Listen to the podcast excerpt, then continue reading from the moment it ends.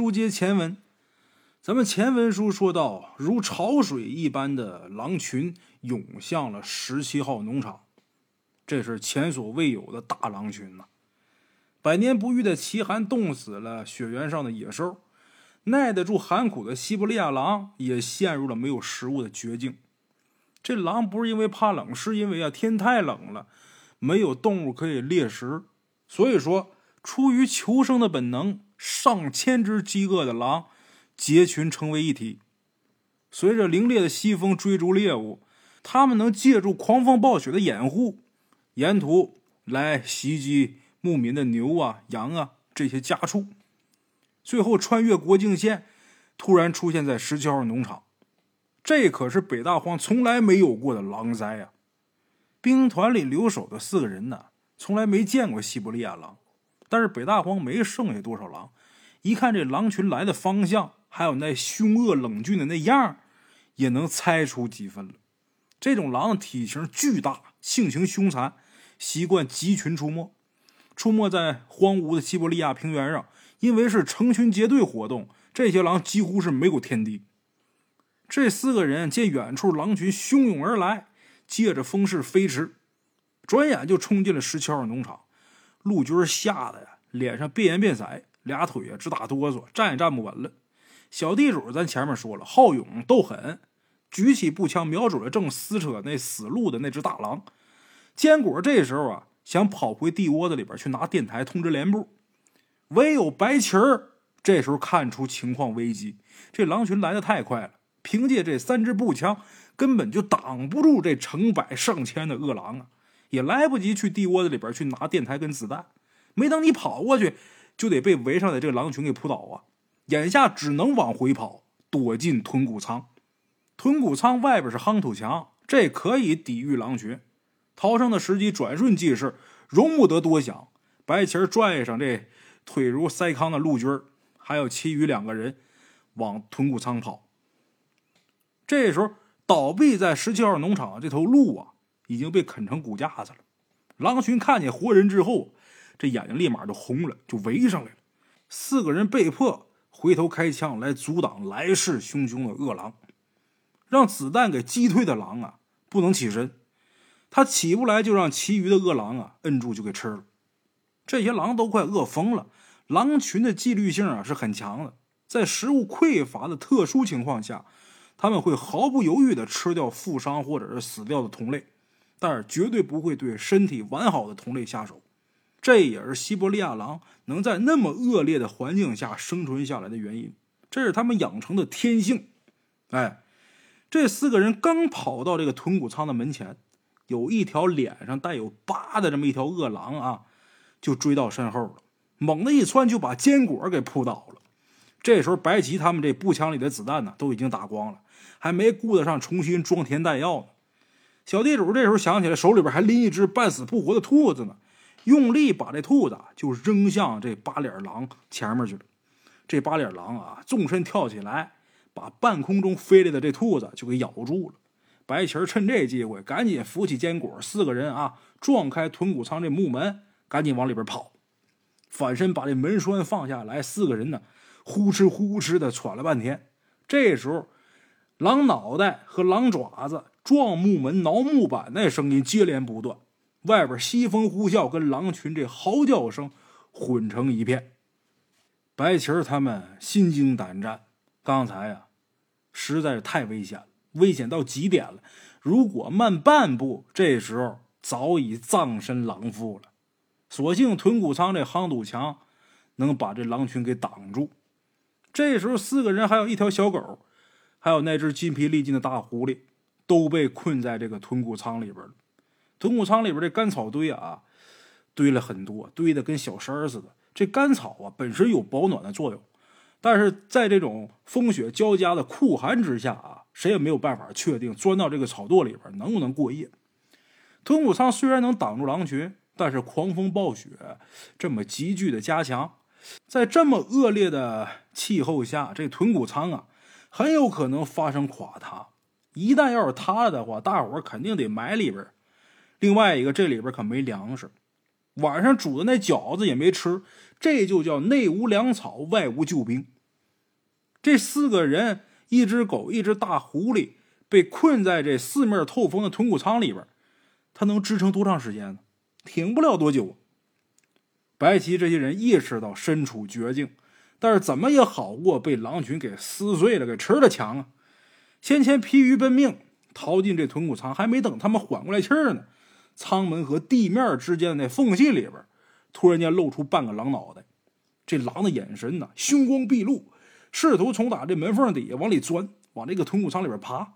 小地主这屁股啊，差点被他给咬了，哇啦一声大叫，跳起身来，抡起这枪托就去砸去。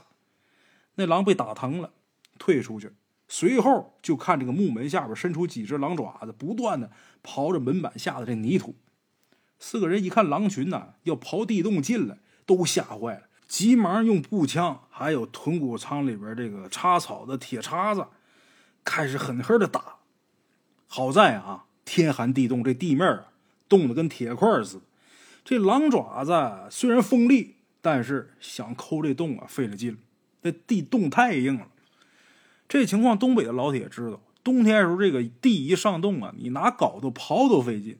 这狼想掏洞，也是费了大劲了。而且这些狼的这个体型啊，特别大，比那狐狸大得多，没有办法直接钻进来。双方就这么的，隔着这个豚骨仓的木门僵持了一阵这狼群呢就放弃了挖地的这个念头。白旗他们不敢掉以轻心。搬过已经填满草籽的大麻袋，把豚骨仓这木门底下给堵得死死的，把这木门也给掩住了。之后，陆军提起照明用的煤油灯，看了看四周，这豚骨仓的夯土墙啊，足够坚固，足够结实，这狼群呢应该攻不进来。坚果提醒陆军说：“你用那煤油灯，你小心点可别把这草垛呀给点着了。如果把这草垛点着了，那真是麻烦了。”这豚骨仓白天这里边也是漆黑一片，眼下只有煤油灯跟这手电筒可以照亮。白起一想，坚果提醒的没错，豚骨仓全都是易燃的东西，万一起了大火，里边的人就成了烧兔子。赶紧收拾出一块空地放这煤油灯。那大狐狸这会儿啊，缩在草垛的角落里边，盯着这四个人的一举一动。白棋他们呢，自己顾自己都顾不过来。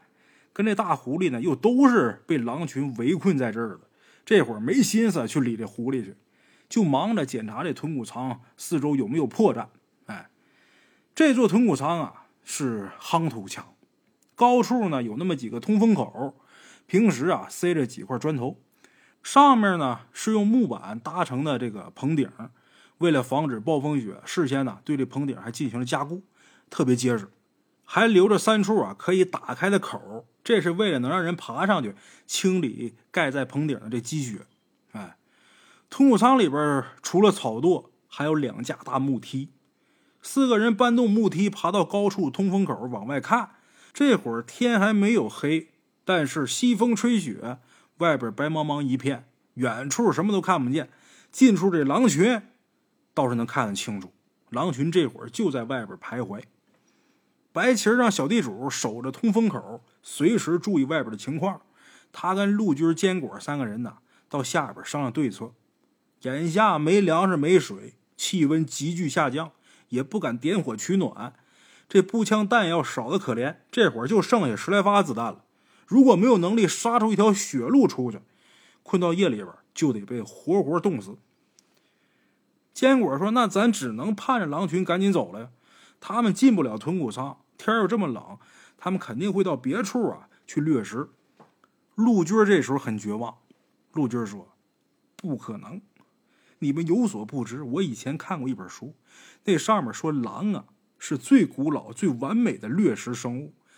这样的生物从史前开始算，一共有三种：一种叫恐怖鸟，一种叫剑齿虎，其三就是狼。唯一存活到现在的只有狼。”因为他们能耐得住各种残酷的气候和生存条件，能够连续很多天不吃不喝，越饿越凶残。所以有人说狼性就是饥饿。这可是一群饿红眼的巨狼啊！既然知道有活人在豚骨仓里边，不把咱们这几个人吃了，绝对不会自行撤离。坚果听了陆军的话，心里边一阵难过，这眼泪在眼眶里边打转。白起狠了狠心，宁可困在豚骨仓里边冻饿而死，也不能让狼群给吃了。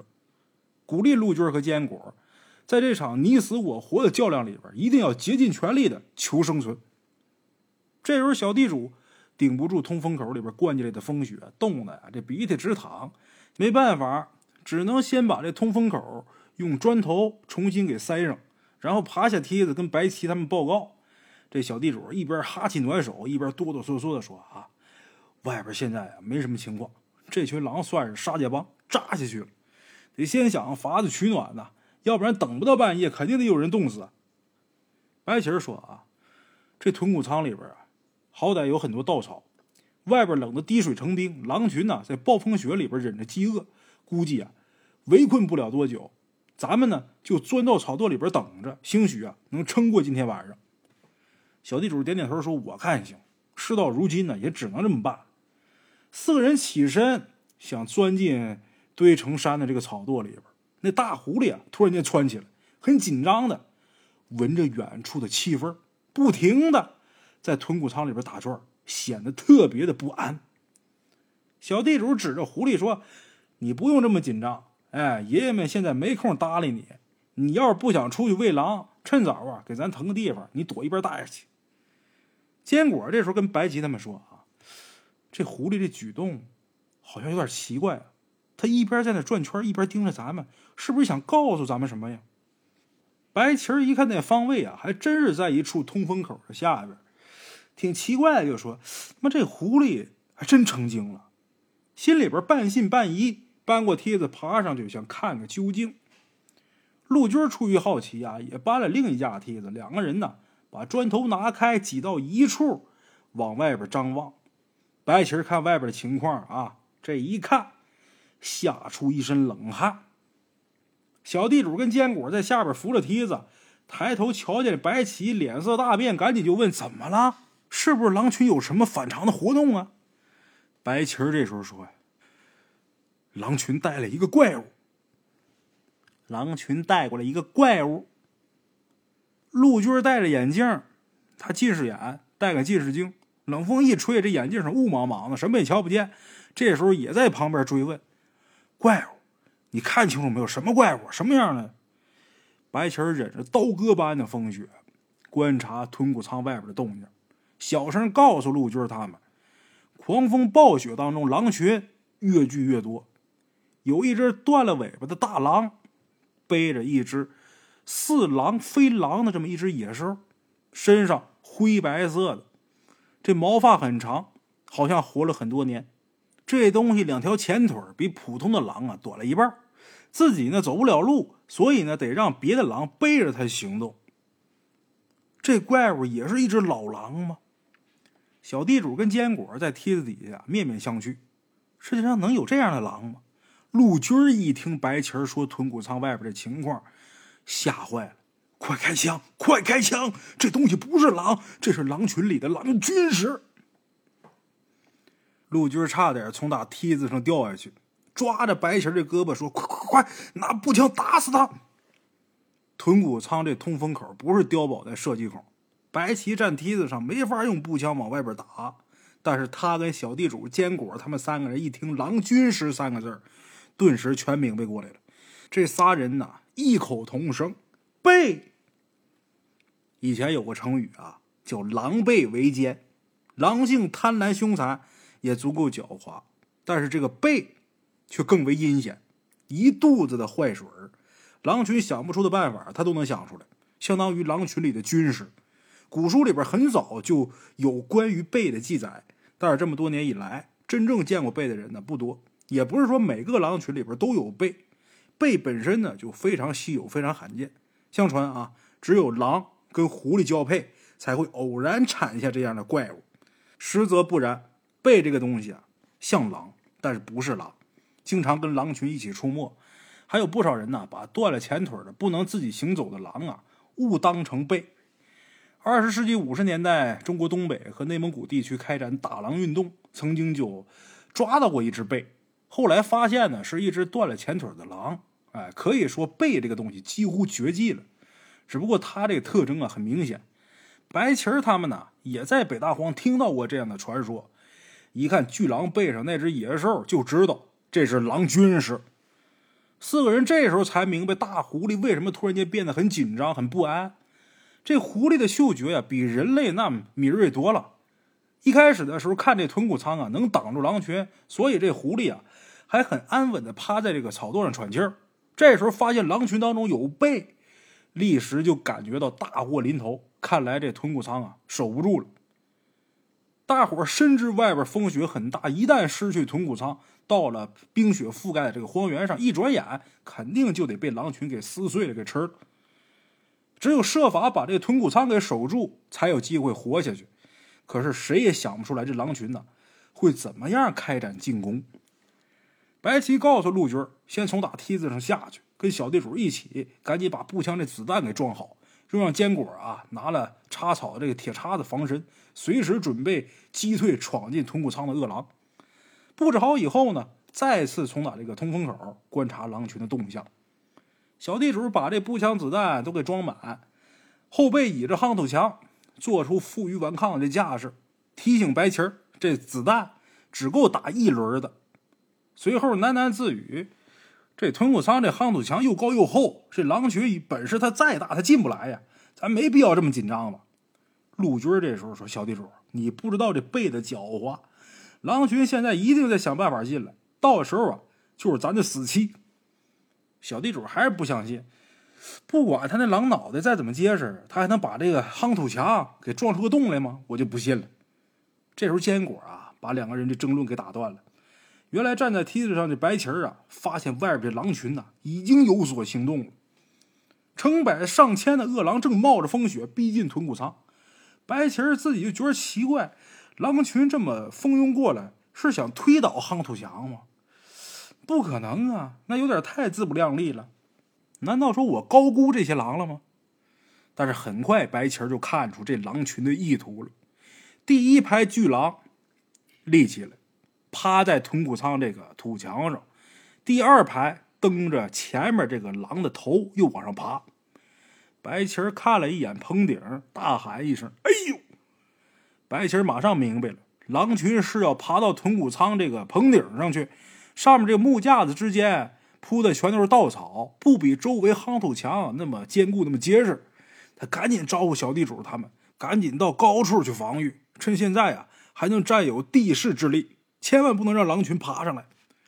四个人本来又冷又饿，疲惫不堪，但是这时候为了求生啊，就跟刚上满发条似的，搬着梯子快速的爬上棚顶。白旗一马当先，把帽子、围脖都系严实了，顶着如刀般的风雪，爬到豚骨仓的顶上。这地方只有铺着木板的架子能踩，有很多地方只盖了稻草，一不留神走上去就得掉到豚骨仓里边去。下边虽然是。呃，草垛啊，但是掉下去再爬上来，那可就没时间来抵御狼群了。白旗置身高处，耳朵里边光听见这狂风怪叫，风大的好像随时都能把人给卷走似的。眼前白茫茫一片，背上步枪，手脚并用往前爬，爬到边缘，小心翼翼的探头往下看，就见几只恶狼的前爪已经搭到棚顶上了，赶紧摘下步枪，对准狼头开始打。这枪声完全让狂风暴雪给淹没了，中弹的恶狼翻着跟头的往下滚，其余的巨狼啊前仆后继，一波接一波的蜂拥而上。白旗一个人只有一支枪，只能挡住一个方向，另外三个人呢也相继都爬上来助战。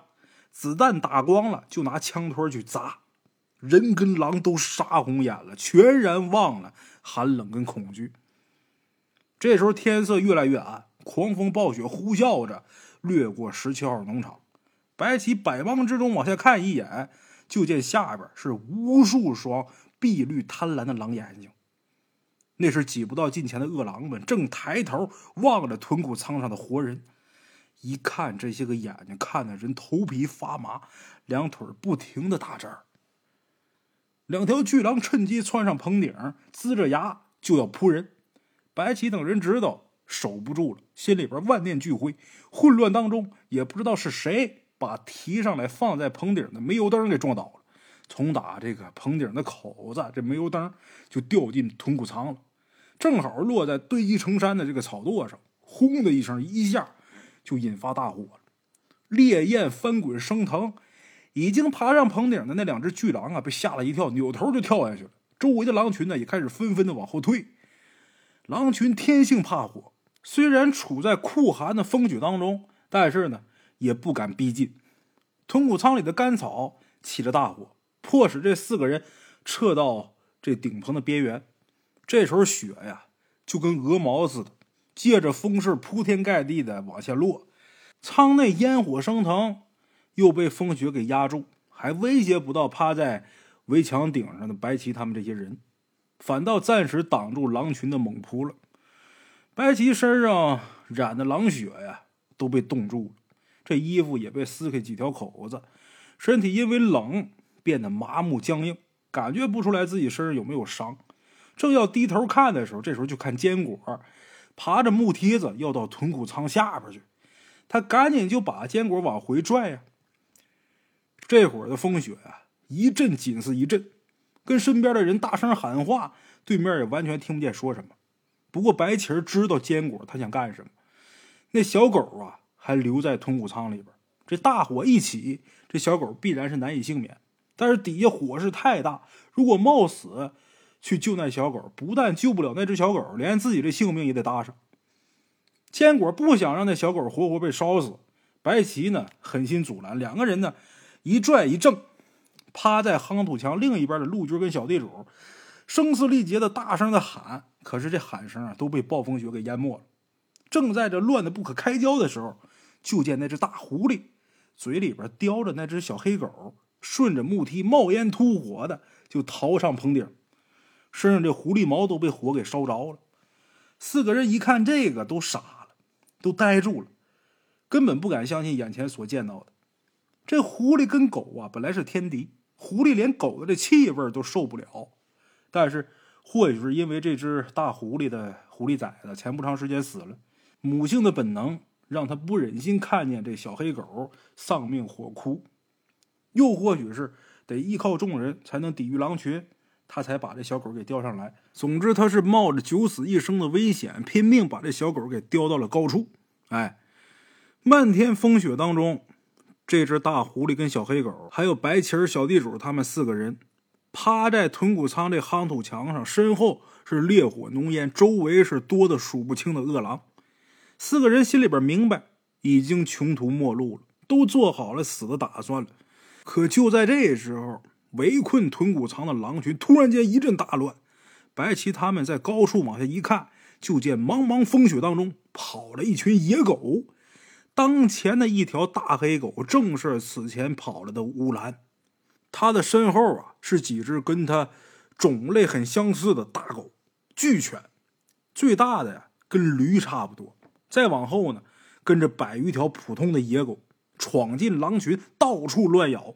由于他们是从打下风口迂回过来的，狼群没有发现。等回过神来，已经有一大片野狼被野狗给咬死了。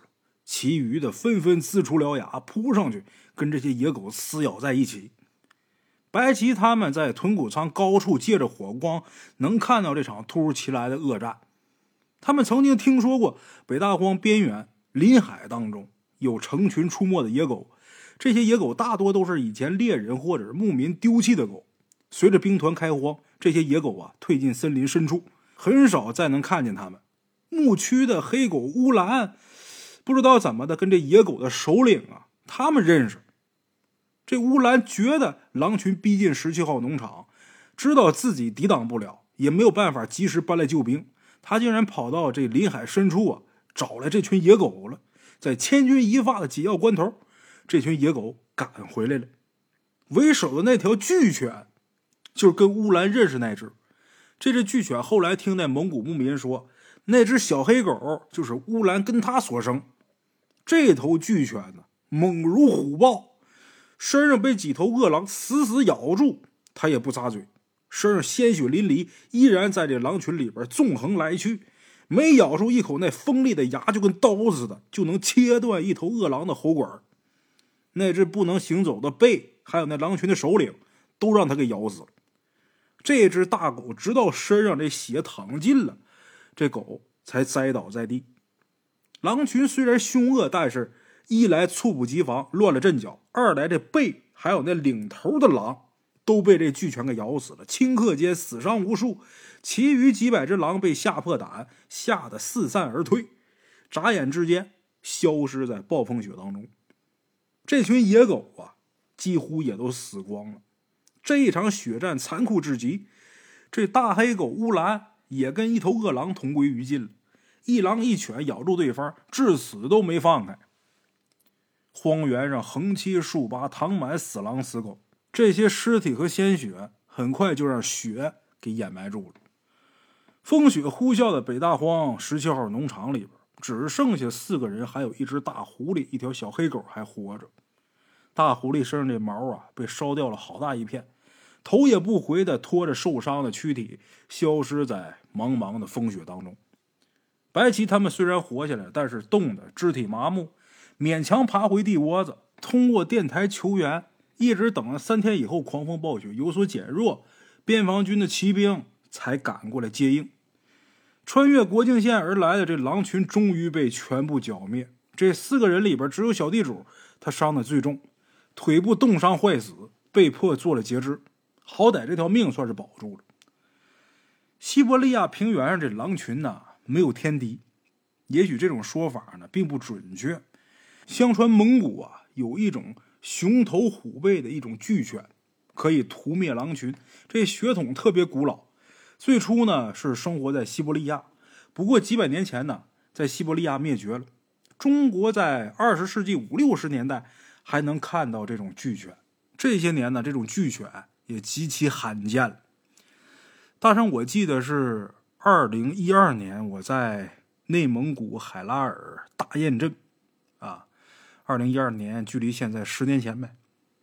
我在大雁镇的集市上，他那地方没有什么大型的商场啊，就老百姓买东西都上集赶集。在这个大雁镇里边，有这么一条街啊，逢吉日子就有不少来赶集的。有做买的、做卖的啊，卖什么的都有，卖狗的很多，居多。我记着有一次，有这么一个牧民就拉了一条大狗，这狗我没见过，我从来没见过这是什么狗，长得有点像藏獒，但是比藏獒大多了，就比藏獒还大很多，而且身上这毛啊，比藏獒那毛啊要长，而且要滑。感觉很顺，这个毛，藏獒那个毛感觉很枯燥似的，但是这个毛看着很滑顺，就跟人的头发似的，特别大。这只狗，那大头跟熊一样。我之前从来没见过这种狗啊，我觉得很稀奇。也不光我没见过，可能有好多人都没见过，都围那个车看嘛。他那狗是拴在一个农用三轮车那个斗上面，特别大，跟拉了一头驴似的。但是你一看是一只大狗，那大爪子就比人的手都大。我从来没见过，问他叫什么，这他也说不出来。这狗是什么品种？就卖狗这人，然后这个狗啊，得有三四集，三四个集他没卖出去，就每一个集他来，我到那儿都特意去看这个狗。哎呦，这狗太漂亮！但是那时候也不知道怎么的，也没有这个意识还是怎么着，就没比我也没说照过相怎么的啊。好家伙，那狗是我这一辈子，几乎是我这一辈子见过最大的狗。它这个战斗能力啊，是不是多强？这我不清楚，也也不知道它是不是咱们故事当中提到的这种狗，但是它绝对是目前为止我亲眼见过最大的一种狗。哎，在咱中国呀，古代有猫精，有犬精。这猫经咱就不提了啊，单说这本犬经。这犬经里边记载了各种各样的犬类，还提到很多跟狗相关的一些奇闻异事啊。这个犬类啊。按体型大小分为三类，最大的叫獒啊，像藏獒啊、蒙古獒啊，就各种獒吧。哎，像中等的叫犬啊，像拉布拉多犬啊，这个金毛巡回猎犬，这都属于中等的。最小的呢叫狗。后来呢，这个犬和狗啊，逐渐就被人给叫混淆了。三大类里边啊，又各分无数个品种，獒有獒王，犬有犬王。哎，犬经里边有言：黄身白耳是犬王，能聚金珠万两财，舌上再加三点黑，出自灵山护佛门。此犬从来世间稀，风吹无泪更为奇。啊，登山捕猎就跟虎豹似的，下海还能捕鱼。这狗厉害，《犬经》里边记载的。除了好狗呢，也有恶狗。有一种败主的妖狗，养之不吉，禁之不祥。啊，这《犬经》里边介绍说，白狗、黑眉毛这种狗不好。哎，成精以后变成主人兼主母。《聊斋志异》《包公案》里边都有妖狗的故事，情节都差不多。哎，《犬经》最后一篇呢，讲的是义犬。这义犬呢，不是指某种狗啊，而是收录了古往今来很多忠犬护家救主的传说。比如说，有这么一则传说啊，就说有这么一条狗啊，跟主人呢进山。这主人进山之前呢，喝酒喝醉了，到山上躺这个草地上就睡着了。这个猎犬就发现啊，突然间起山火了，怎么叫这主人呢？这主人叫不醒，喝醉了吗？这时候这狗啊，它很通灵性，在主人身边就挖出一条隔火沟，哎，就把主人给救下来了。这是这个《犬经》里边记载的这么一则故事。再还有这么一个故事，就这狗啊，跟自己家主人出去，自己家主人出去买油去，结果回来的途中就被歹人给陷害了。这狗呢，就看到自己主人呢被人给害了，他就跟着这个凶手回家，知道这个凶手他们家在哪儿。之后他跑回家里边，回家之后，呃，找到自己家主母，然后又又是磕头，又是哭，又是流泪的。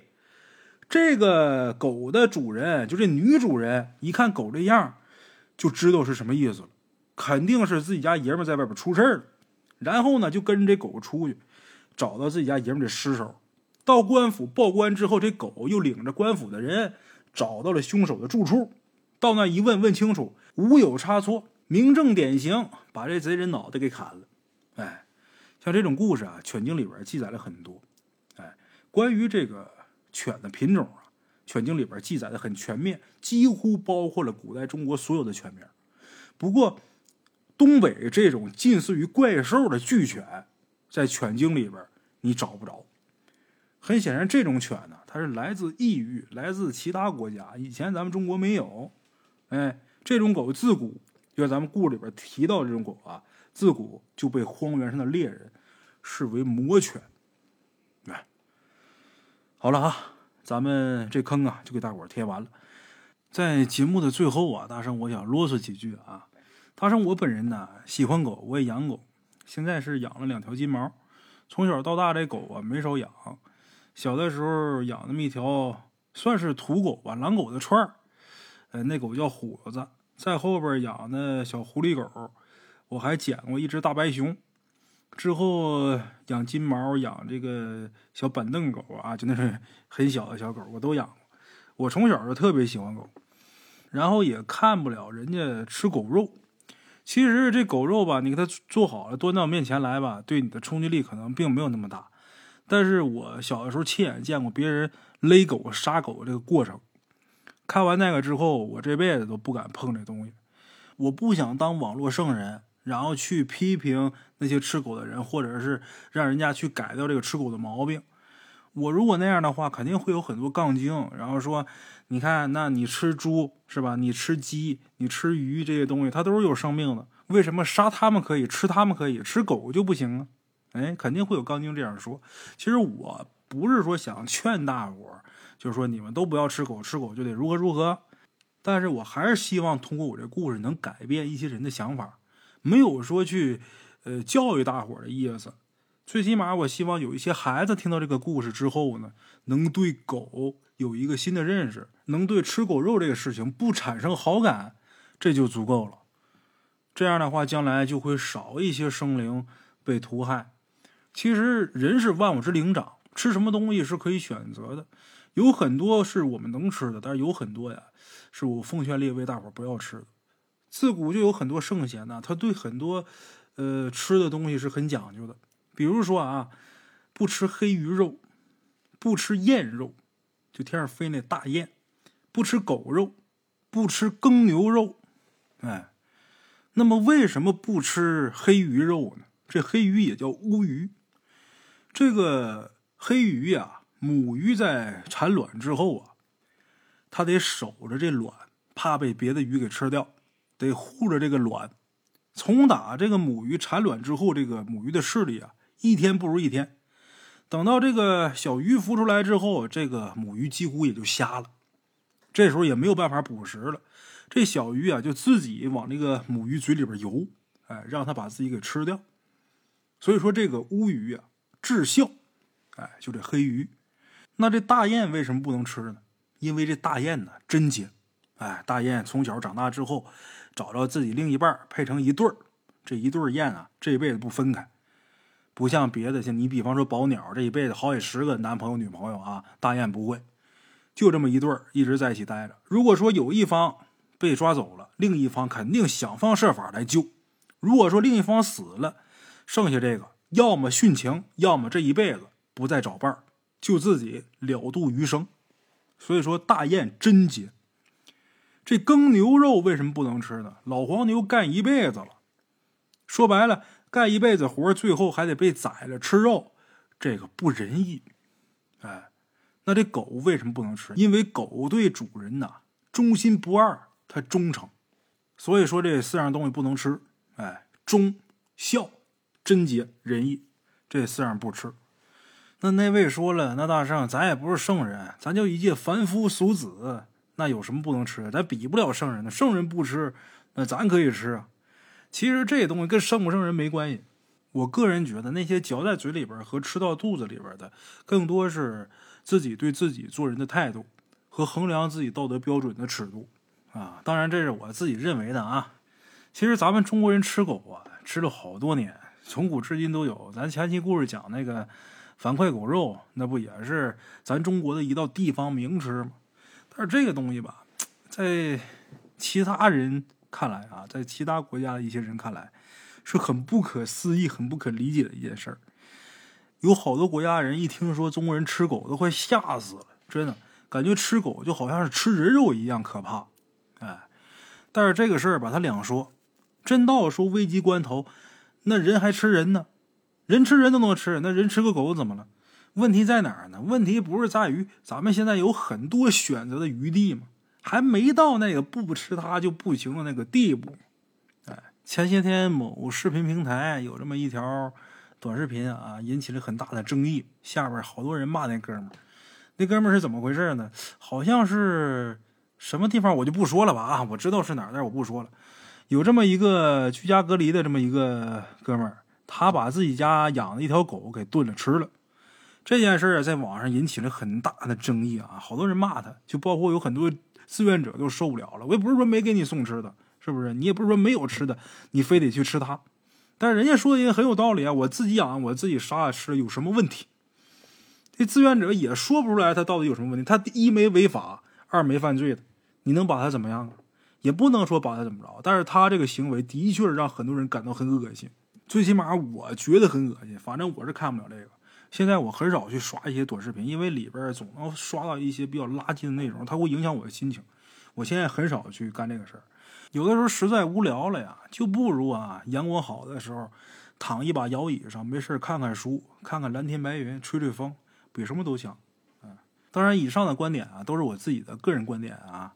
大伙儿如果不喜欢呢，你也不用骂我，为什么呢？因为我这人就这样，你夸我我从来都不信，你骂我呢我也从来都不听。好了啊。今天咱们这期故事啊就到这儿，咱们下期见。